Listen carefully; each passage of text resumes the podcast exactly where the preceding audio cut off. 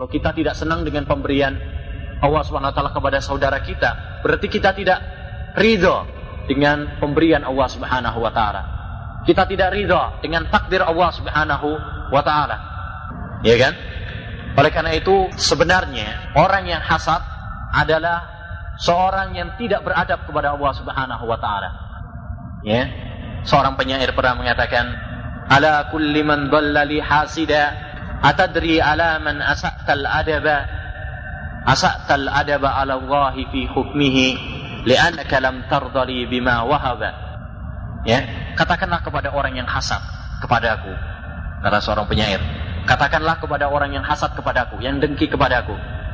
Tahukah kamu ya, kepada siapakah engkau tidak beradab? Asa'tal adaba ala Allahi fi hukmihi. Kamu tidak beradab kepada Allah Subhanahu wa taala dalam hukumnya, dalam pemberian Allah Subhanahu wa taala. Li'annaka lam tardali bima wahaba. Karena kamu tidak ridho dengan apa yang telah Allah Subhanahu wa taala berikan kepada saya. Jadi ini dampak negatif yang pertama, kerusakan hasad yang pertama, yaitu apa? Berarti dia tidak ridho dengan pemberian Allah Subhanahu wa taala. Dan ini adalah merupakan masalah yang berbahaya karena berarti menggugat keadilan Allah Subhanahu wa taala, menggugat hikmah Allah Subhanahu wa taala. Oleh karenanya hendaknya orang yang hasad introspeksi diri dan memperbaiki diri. Yang kedua, ya, seorang yang hasad pada hakikatnya mempersempit hatinya sendiri. Yakni tak kala dia tidak ridho dengan pemberian Allah Subhanahu wa taala kepada saudaranya, membenci nikmat Allah Subhanahu wa taala kepada saudara, pada hakikatnya dia membunuh dirinya sendiri. Ya. Menyempitkan dadanya. Ini satu kenyataan yang tidak bisa dielakkan. Orang yang hasad ya, akan merasa sesak dadanya, sesak hatinya. Tatkala melihat saudaranya yang dia hasati tersebut kian hari mendapatkan nikmat, dia malah sempit dadanya. Ya, bukannya malah senang enggak, tapi malah sempit dadanya. Malah sumpah. Dunia yang begitu luas seakan-akan sempit baginya. Oleh itu kalau Anda ingin mendapatkan ketenangan, salah satu caranya adalah hendaknya kamu senang dengan apa yang telah Allah SWT berikan kepada saudaramu. Ahibbalin nas ma tuhibbu li nafsik takun mu'mina. Cintailah, cintailah manusia apa yang kau cintai untuk dirimu sendiri, ya. Kalau kamu melakukan hal itu berarti kamu adalah orang yang beriman. Nah, kerusakan yang ketiga bahwa hasad merupakan sifat iblis dan sifat orang-orang Yahudi. Ya, hasad merupakan sifatnya iblis. Kenapa iblis? Iblis hasad tatkala melihat nikmat yang Allah Subhanahu wa taala berikan kepada nabi kita, kepada bapak kita Adam alaihi salam, ya. Iblis tidak senang dengan nikmat tersebut. Dan dia merasa sombong. Ya, merasa merendahkan nabi kita Adam alaihi salam seraya mengatakan, "Khalaqtani min tin, khalaqtani min nar, wa khalaqtahu min tin." Kamu menciptakan saya dari api.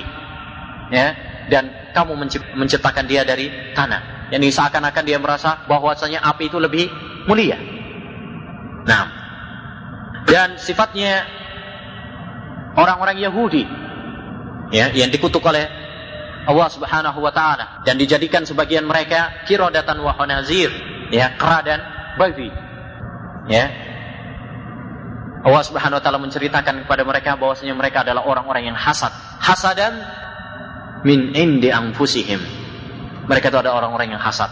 Sampai sekarang orang-orang Yahudi mereka begitu hasad terhadap orang-orang Islam walan tarda ankal yahudu walan nasara hatta tattabi'a millatahum. Ya orang Yahudi dan orang Nasrani ya mereka tidak akan ridho kepada kalian wahai umat Islam sampai kalian mengikuti agama mereka. Dan ini sifat utama. Oleh karenanya orang yang hasad adalah orang yang serupa dengan iblis dan orang yang serupa dengan Yahudi. Wa man tashabbaha biqaumin fahuwa minhum. Barang siapa yang menyerupai suatu kaum maka dia e, dari mereka. Nah, kemudian di antara kerusakan dari hasad juga adalah menimbulkan permusuhan antara dia dan antara orang yang dia hasati, orang yang dia dengki. Ya, menimbulkan permusuhan. Karena kalau dia pertamanya adalah hasad, dengki, maka akan naik derajatnya. Apa naik derajatnya? Mungkin kalau orang sudah namanya sudah dengki, akan berusaha bagaimana menampakkan permusuhannya. Ya. Dan tidak jarang kemudian akan berakhir kepada pertumpahan darah. Pertumpahan darah biasanya diawali dengan apa? Dari hasad, dari permusuhan, ya, yang ada dalam hati, ya. Kemudian dia tumpahkan dengan menyakiti atau dengan mencela, eh, atau juga seperti tadi yang saya katakan pertumpahan darah. Oleh itu perhatikan firman Allah Subhanahu wa taala.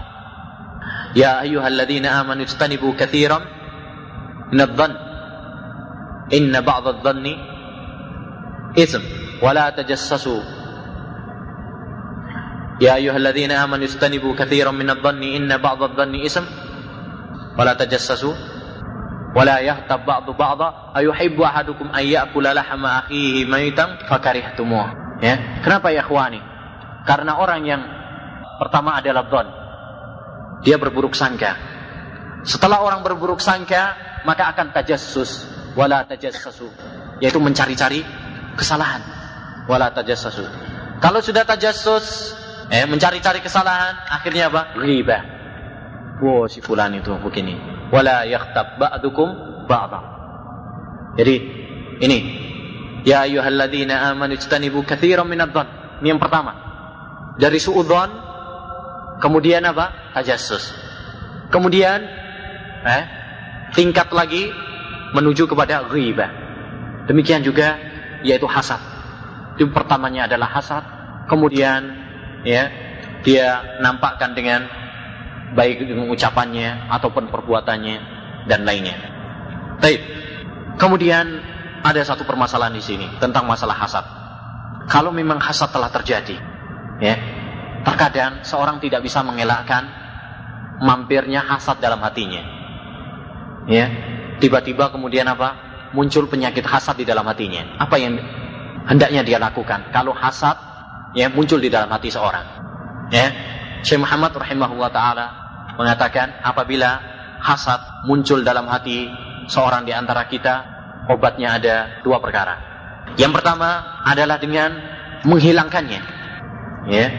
Menghilangkannya, melupakannya serta menyibukkan diri dari dengan pekerjaan-pekerjaan yang bisa melalaikannya. Ya, pekerjaan-pekerjaan yang bermanfaat yang dapat melalaikan darinya. Kemudian yang kedua adalah hendaknya dia berpikir, ya, berpikir terhadap kerusakan-kerusakan hasad yang telah saya sebutkan tadi. Ya, bagaimana hasad adalah malah menyakiti hatinya sendiri, membuat sesak dadanya. Bagaimana hasad malah berarti dia adalah suul adab, ya tidak beradab kepada Allah SWT. Bagaimana hasad merupakan sifat tercela iblis dan orang-orang Yahudi. Kalau dia mau memikirkan tersebut, insya Allah ya dia akan lari darinya. Ini ada dua obat. Kemudian yang perlu diperhatikan juga, bahwasanya hasad tidak semuanya tercela. Ada satu hasad yang terpuji, yang itu sebenarnya tidak disebut hasad, tapi disebut dengan ghibtah. Disebut dengan ghibtah. Ya, Nabi Shallallahu alaihi wasallam mengatakan, "La hasada illa fisnatain. Rajulun atahu Allahu malan fasallatahu ala halakatihi fil haq, wa rajulun atahu Allahu hikmatan fahuwa yaqdi biha wa yu'allimuha." Tidak ada hasad kecuali pada dua perkara. Seorang yang telah Allah SWT berikan harta. Kemudian ya dia menggunakan harta tersebut dalam al-haq ya dalam kebaikan-kebaikan dan seorang lainnya yang telah Allah Subhanahu wa taala berikan hikmah yaitu ilmu.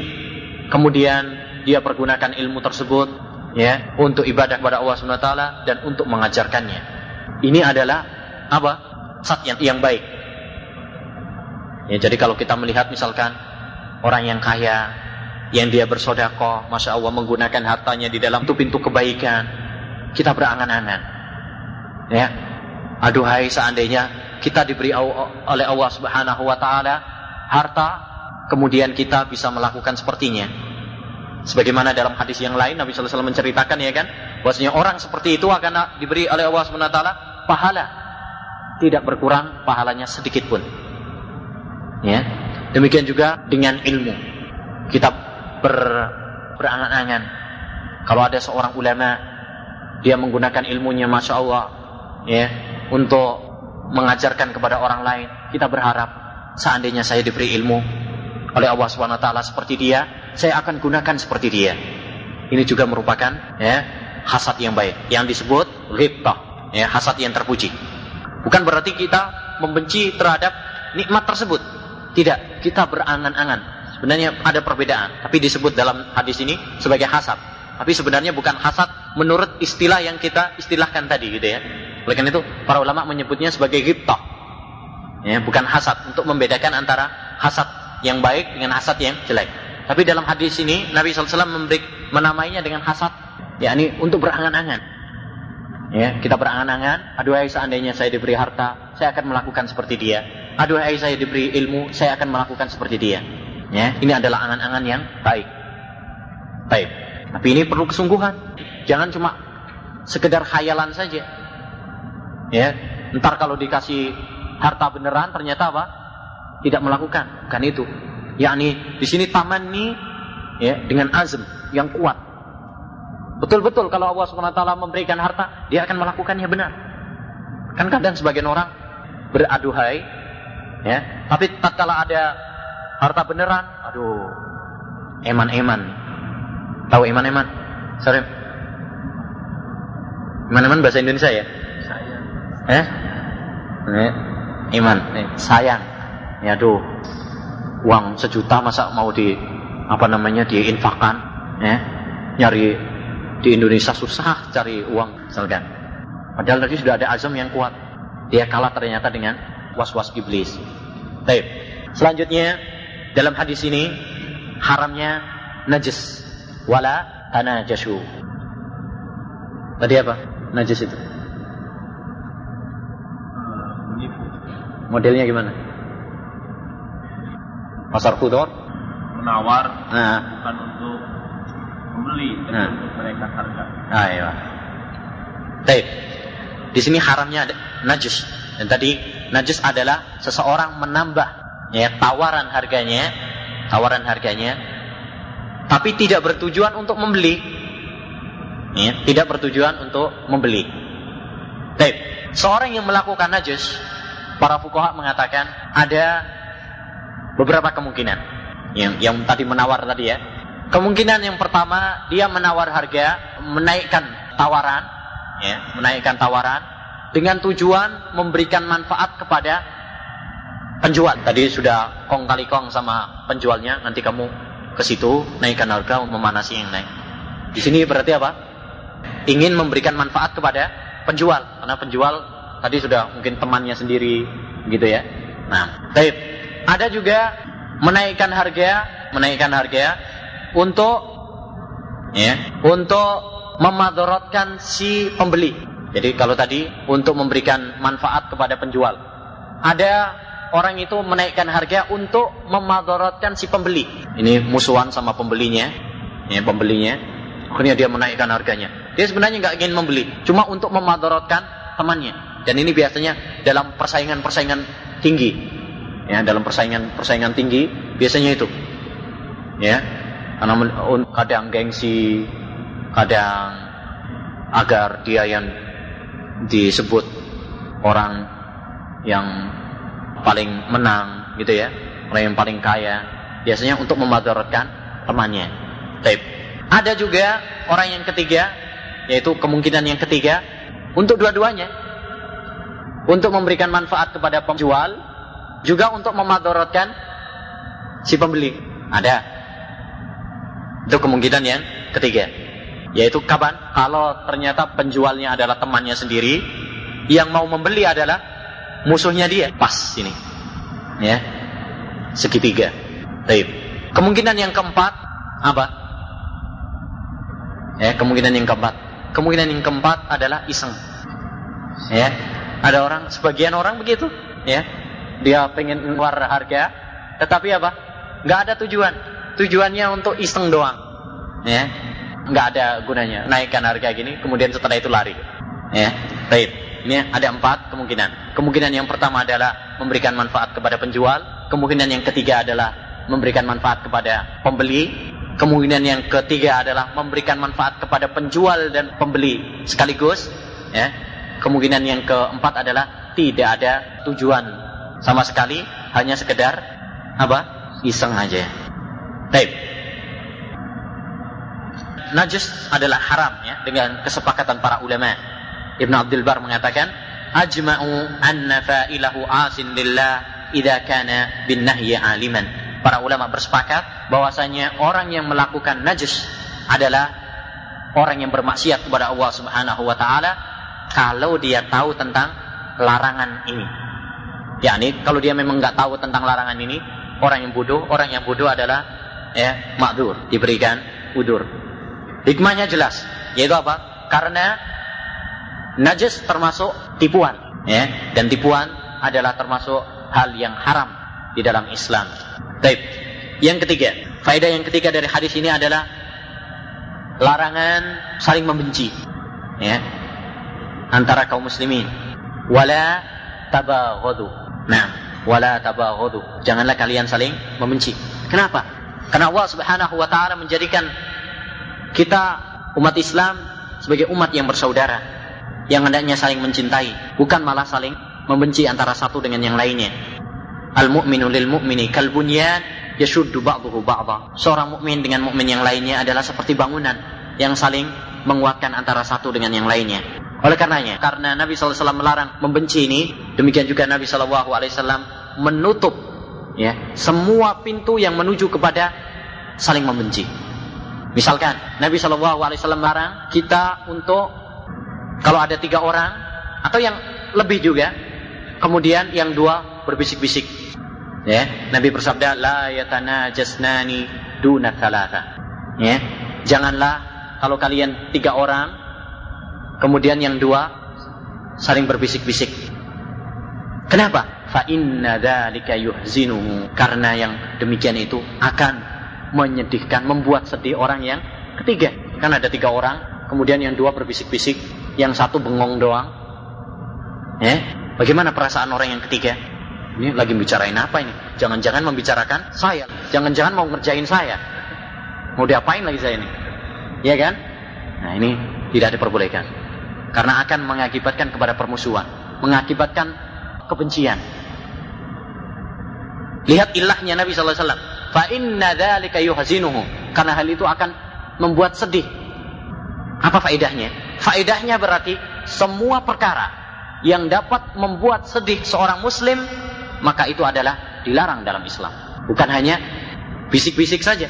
Semua hal yang dapat membuat sedih hati seorang muslim saudara kita muslim itu adalah terlarang.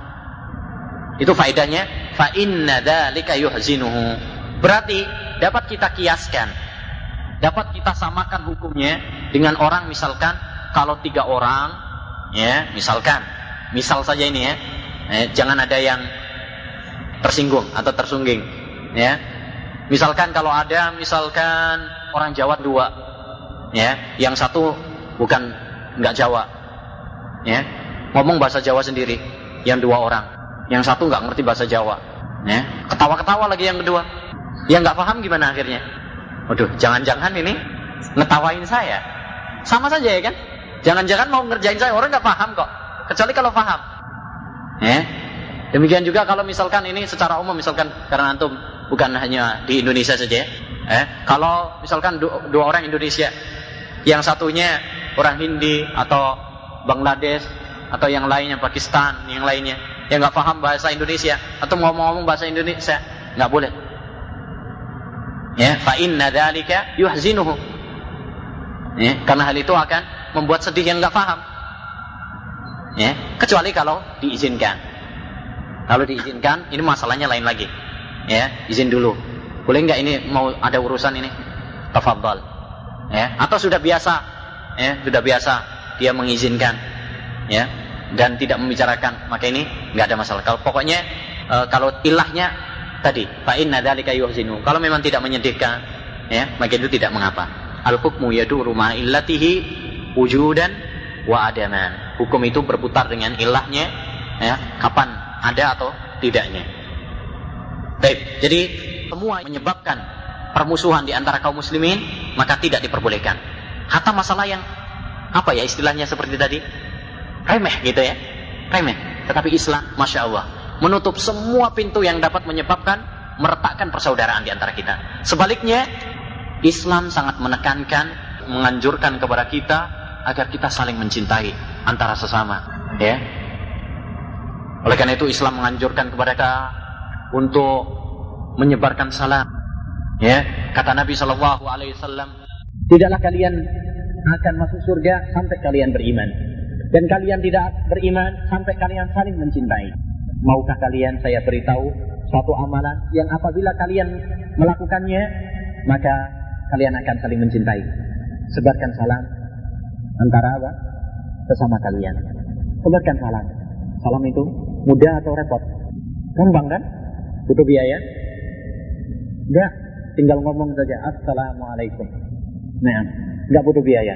Ya. Tapi Masya Allah kalau kita ketahui bagaimana asar salam dalam hati seorang. Ya, menumbuhkan kecintaan. Maha benar uh, apa yang dikatakan oleh Nabi SAW sungguh benar. Demikian juga senyum. Ya, tabassumu kali akhika sedekah. Senyummu kepada saudaramu, ya, itu adalah sedekah. Maka jangan bahil-bahil dengan senyum dengan tetangga, ya, dengan teman, ya, tapi bukan anaknya tetangga. Ya betul lah. Senyumnya salah alamat lagi. Nah, Tasuk tabassumu kali ahi dan demikian juga senyum ikhwan. Ini dapat menimbulkan kecintaan. Dan itu dapat dirasakan oleh semuanya. Kita semua juga seperti itu kan. Kalau lihat ada seorang yang suka senyum, kita senang. Ya. Kalau lihat seorang cemberut aja kalau ketemu, ya. Mahal sekali senyum, ya. Dalam hati ini rasanya risih. Apa yang kamu cintai untuk dirimu, maka lakukanlah terhadap orang lain. Sebagaimana kamu ingin dilakukan oleh orang lain melakukan hal itu terhadapmu, maka lakukanlah terhadap orang lain apa yang kamu cintai. Nah, jadi kita dianjurkan oleh Allah Subhanahu wa taala dan oleh Nabi Muhammad SAW untuk saling mencintai. Banyak sekali ayat-ayat yang menganjurkan kepada kita untuk saling mencintai antara kita semuanya. Ya, watawasau bis sabri, watawasau bil marhamah. Marhamah saling mencintai. Ya, dan Allah Subhanahu wa taala menceritakan tentang Nabi dan para sahabatnya. Apa katanya? Muhammadur Rasulullah walladzina ma'ahu asyidda'u 'alal kuffar ruhama'u bainahum. Ya. Orang-orang yang beriman Muhammad Rasulullah dan orang-orang yang bersamanya. Mereka keras terhadap orang kafir dan lembut dengan sesama muslim. Jangan kebalik seperti sekarang. Ya, sesama teman sendiri, sesama muslim, ya, masya Allah, keras. Tapi dengan orang kafir, eh malah lunak. Ini kebalik, ya, terbalik. Ya. Sifat seorang uh, sahabat, sahabat Nabi SAW dan Nabi Muhammad SAW, mereka keras terhadap orang kafir, ya, dan lembut antara mereka, sesama mereka. Dan dalam hadis Nabi Muhammad SAW menganjurkan kepada kita semuanya, irhamu man fil ardi yarhamkum man fis. Sayangilah orang yang di atas bumi. Ya, niscaya yang di atas langit sana akan mencintai kalian. Oleh karena itu ya ikhwani, saya menekankan kepada diri saya pribadi dan kepada antum semuanya. Antum talabatul ilm, ya syabab, ya. Hendaknya kita saling mencintai antara kita sesama. Ya, apalagi kita harus menyadari bahwasanya kita semuanya adalah sedikit sekali jumlahnya. Orang-orang yang mengikuti dakwah kita ini adalah orang yang sedikit sekali. Sebagaimana kata Hasan Al-Basri, dia mengatakan, "Ya ahlas sunnah, tarahamu wa tarafaqu fima bainakum fa innakum aqallun nas." Wahai ahli sunnah, hendaklah kalian saling menyayangi antara kalian sendiri. Ya, hendaklah kalian saling mencintai antara sesama kalian Karena kalian adalah orang yang paling sedikit. Orang yang paling sedikit. Dan itu dirasakan oleh semua kita. Kalau pas pulang, rasakan sendiri. Ya, rasakan bagaimana asingnya seorang yang mengikuti dakwah ini. Seorang yang berjalan di atas tauhid, di atas sunnah Nabi Shallallahu Alaihi Wasallam. Begitu asing di kampungnya, begitu asing di desanya, begitu asing mungkin di keluarganya. Ya, kalau kemudian kita keberadaan kita yang begitu sedikit, ya, malah kemudian tidak saling menyayangi, sudah sedikit, malah saling membenci, ya, saling menjauhi, ya, ini adalah satu hal yang tidak diterima oleh akal yang sehat. Baik. Dan sebagai faedah hadis irhamu man fil ardi yarhamkum man sama adalah hadis yang dalam para ulama ahlul hadis disebut dengan apa? Siapa yang tahu? Hadis irhamu man fil ardi yarhamkum man sama dalam dunia ilmu hadis ada istilah khusus. Siapa yang tahu? Kayaknya yang tahu dapat hadiah ini. Ada berapa ini, Sir? Nah. Seniman? Siapa yang tahu?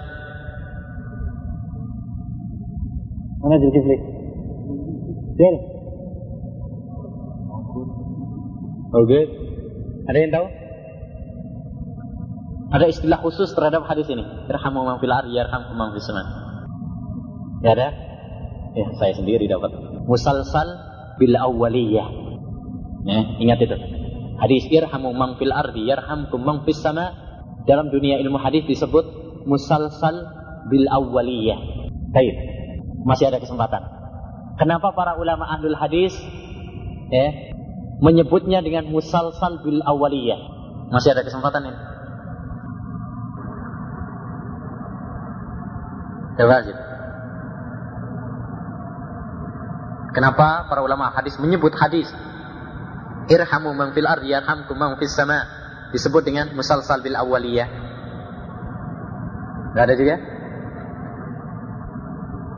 Saya dapat lagi. Baik. Para ulama memilih hadis ini dengan musalsal bil awwaliyah yang bersambung dengan pertama. Maksudnya karena mereka menjadikan hadis ini sebagai hadis yang pertama kali mereka belajar. Mereka kan belajarnya hadis ya. Pertama hadis atau hadis pertama yang mereka pelajari ya adalah hadis irhamu man fil ardi yarhamkum man sama. Demikian juga seorang muhaddis, seorang pengajar hadis ya, yang pertama kali dia ajarkan kepada muridnya adalah hadis irhamu man fil ardi yarhamkum man sama. Itu semua adalah hadis. Kalau mereka belajar ini dulu yang menjadi pertama. Dalam dunia hadis disebut dengan musalsal hadis musalsal ya. Yang urutan tidak dulu dengan yang pertama kali. Apa faedahnya ikhwani? Para ulama hadis memilih hadis ini sebagai hadis yang pertama kali mereka pelajari dan mereka ajarkan. Ada rahasia yang disebutkan oleh Al-Kattani dalam Fihrisul Fahadis dia mengatakan hikmahnya adalah agar seorang penuntut ilmu mengetahui bahwasanya ilmu ini harus dibangun di atas kasih sayang. Ilmu ini dibangun di atas kasih sayang. Yakni kasih sayang antara seorang pengajar dengan muridnya. Ya, kasih sayang antara murid dengan muridnya sesama teman. Nah, dengan kasih sayang maka dia akan mendapatkan apa? Ilmu. Adapun kalau baru pandangan pertama seorang murid benci terhadap gurunya, maka dia tidak akan mendapatkan ilmu. Ya, baru pertama sudah misalkan wah nggak percaya terhadap ustadznya, jangan harapkan apa? Dapat ilmu. Bagaimana dia akan mendapatkan ilmu dari orang yang dia ragu-ragu terhadapnya atau tidak percaya terhadapnya? Nah, baik selanjutnya hadis ini dalam hadis ini adalah haramnya tadabur. Tadi apa? Mendiamkan. Ya, tidak boleh mendiamkan antara muslim dengan muslim yang lainnya. Dan hadisnya sudah saya bacakan tadi, la yahillu li muslimin an yahjura akhahu fawqa salas. Tidak halal bagi seorang muslim untuk mendiamkan saudaranya di atas tiga hari. Baik. Ini kalau dalam masalah-masalah dunia. Ya, ada masalah pribadi apa gitu, ada permasalahan salah paham dikit, tidak boleh lebih dari tiga hari. Harus tiga hari itu sudah. Kadang seorang butuh gitu ya. Kadang seorang butuh untuk mendiamkan. Tetapi tidak boleh Nabi SAW membatasinya berapa? Tiga hari. Itu paling banyak. Nggak boleh lebih dari itu. Kalau sudah tiga hari, maka harus menutupnya dengan salam, ya, dengan mengirim minta maaf dan sebagainya. Tapi hanya saja yang dipermasalahkan bagaimana kalau masalah agama. Misalkan menghajar seorang karena dia maksiat atau karena dia melakukan suatu kebid'ahan. Ya, ini masalah yang diperselisihkan oleh para ulama. Ada yang mengatakan sunnah, ada yang mengatakan wajib, ya. Ada yang boleh kapan saja sampai dia itu bertobat. Tidak terbatas pada tiga hari saja. Dan ini yang diisyaratkan oleh Ibnu Abdul Qawi dalam mantumahnya wa hijranu man abdal ma'asiya sunnatun wa qila in yada'hu aujibi wa akidi wa qila 'ala al-itlaqi ma dama mu'lina walakihi biwajhin mukfahirin murabbadi ya Kata beliau, wa hijranu man abdal ma'asiya sunnatun. Menghajar orang yang menampakkan kemaksiatan adalah sunnah. Ini pendapat pertama. Wakila in yarda'hu aujibi wa akidi. Dan ada pendapat yang lain mengatakan, kalau itu membikin dia, membikin pelaku maksiat tersebut bisa berhenti, maka hukumnya adalah wajib. Jadi kalau kita menghajarnya, dia bertobat kepada Allah SWT, maka di sini hukumnya adalah wajib. Ini pendapat yang kedua. Pendapat yang ketiga, wakila alal itlaqi madama mu'lina ya, yaitu boleh secara mutlak. Ya, secara mutlak baik tobat maupun nggak tobat ya, tetap kita apa? boleh menghajarnya sampai nanti dia bertobat. Nah, walakihi biwajhin mukfahirin murabbadi dan bertemulah dengan dia dengan wajah yang ya yang menyeramkan ini kan namanya orang juga mendiamkan kan? Yaitu nggak pakai senyum dong ini. Ini kalau dalam hal ini bahil diperbolehkan. Bahil senyum diperbolehkan. Sebagaimana Nabi SAW menghajar siapa? Kaab ibnu Malik dan dua kawannya tatkala tidak ikut perang Tabu, maka Nabi SAW ya tidak senyum kepadanya, bahkan tidak menjawab salamnya. Semua itu karena suatu hikmah dan maslahah. Oleh karenanya mereka bertobat dengan sebagus-bagusnya tobat dan perlu diperhatikan ya khwani bahwasanya hajar itu adalah syifa wadawa. Ya, hajar itu adalah ibarat obat. Ya, ibarat obat yang diberikan apabila bermanfaat. Kita minum obat itu kalau kapan? Kalau kira-kira kita meminumnya bermanfaat bagi kita. Tapi kalau tidak bermanfaat, ngapain kita minum obat tersebut? Kan gitu. Demikian juga hajar. Kalau kamu lakukan hajar ini bermanfaat bagi orang yang dihajar, lakukan. Jadi kira-kira apa namanya kalau kita hajar dia berhenti dari kemaksiatannya, berhenti dari bid'ahnya, tidak mengapa kamu lakukan. Tapi kalau tidak bermanfaat, maka jangan kamu lakukan. Tidak ada faedahnya. Oleh karena itu Syekhul Albani rahimahullah taala mengatakan, hajar pada zaman kita sekarang ini ya mustahil untuk dilakukan. Bukan berarti kemudian beliau meniadakan hajar kepada ahlul bid'ah atau tidak. Tapi karena sekarang umat Islam atau ahlu sunnah wal jamaah begitu sedikit sekali. Ya, sedikit sekali jumlahnya. Sehingga kalau mau mengajar, mengajar siapa? Antum mau mengajar masyarakat antum yang banyak melakukan maksiat ahlul bid'ah, belum mengajar antum sudah dikucilkan sendiri ya kan? Antum mau mengajar siapa? Mereka lebih banyak. Ya. Kalau Nabi SAW dulu mengajar Ka'ab bin Malik, Nabi SAW adalah masyarakat yang banyak tatkala menghajar Ka'ab bin Malik bermanfaat. Tapi kalau kita mau menghajar anu itu mereka banyak. Eh, mereka bisa santai. Malah kita yang mungkin dihajar sama mereka. Karena kita sendirian. Ya. Jadi hajar itu melihat kepada maslahat, ya. Oleh karena itu salah penerapan sebagian saudara-saudara kita yang mereka menerapkan hajar kepada setiap yang melakukan bid'ah, pukul rata. Ya. Baik bermanfaat maupun tidak bermanfaat. Ini adalah satu yang tidak mengetahui maksud dari syariat, satu pemahaman yang sangat dangkal dari pemahaman syariat yang mulia ini. Baik, sampai di sini dulu, kita sambung lagi insya Allah pada temuan berikutnya.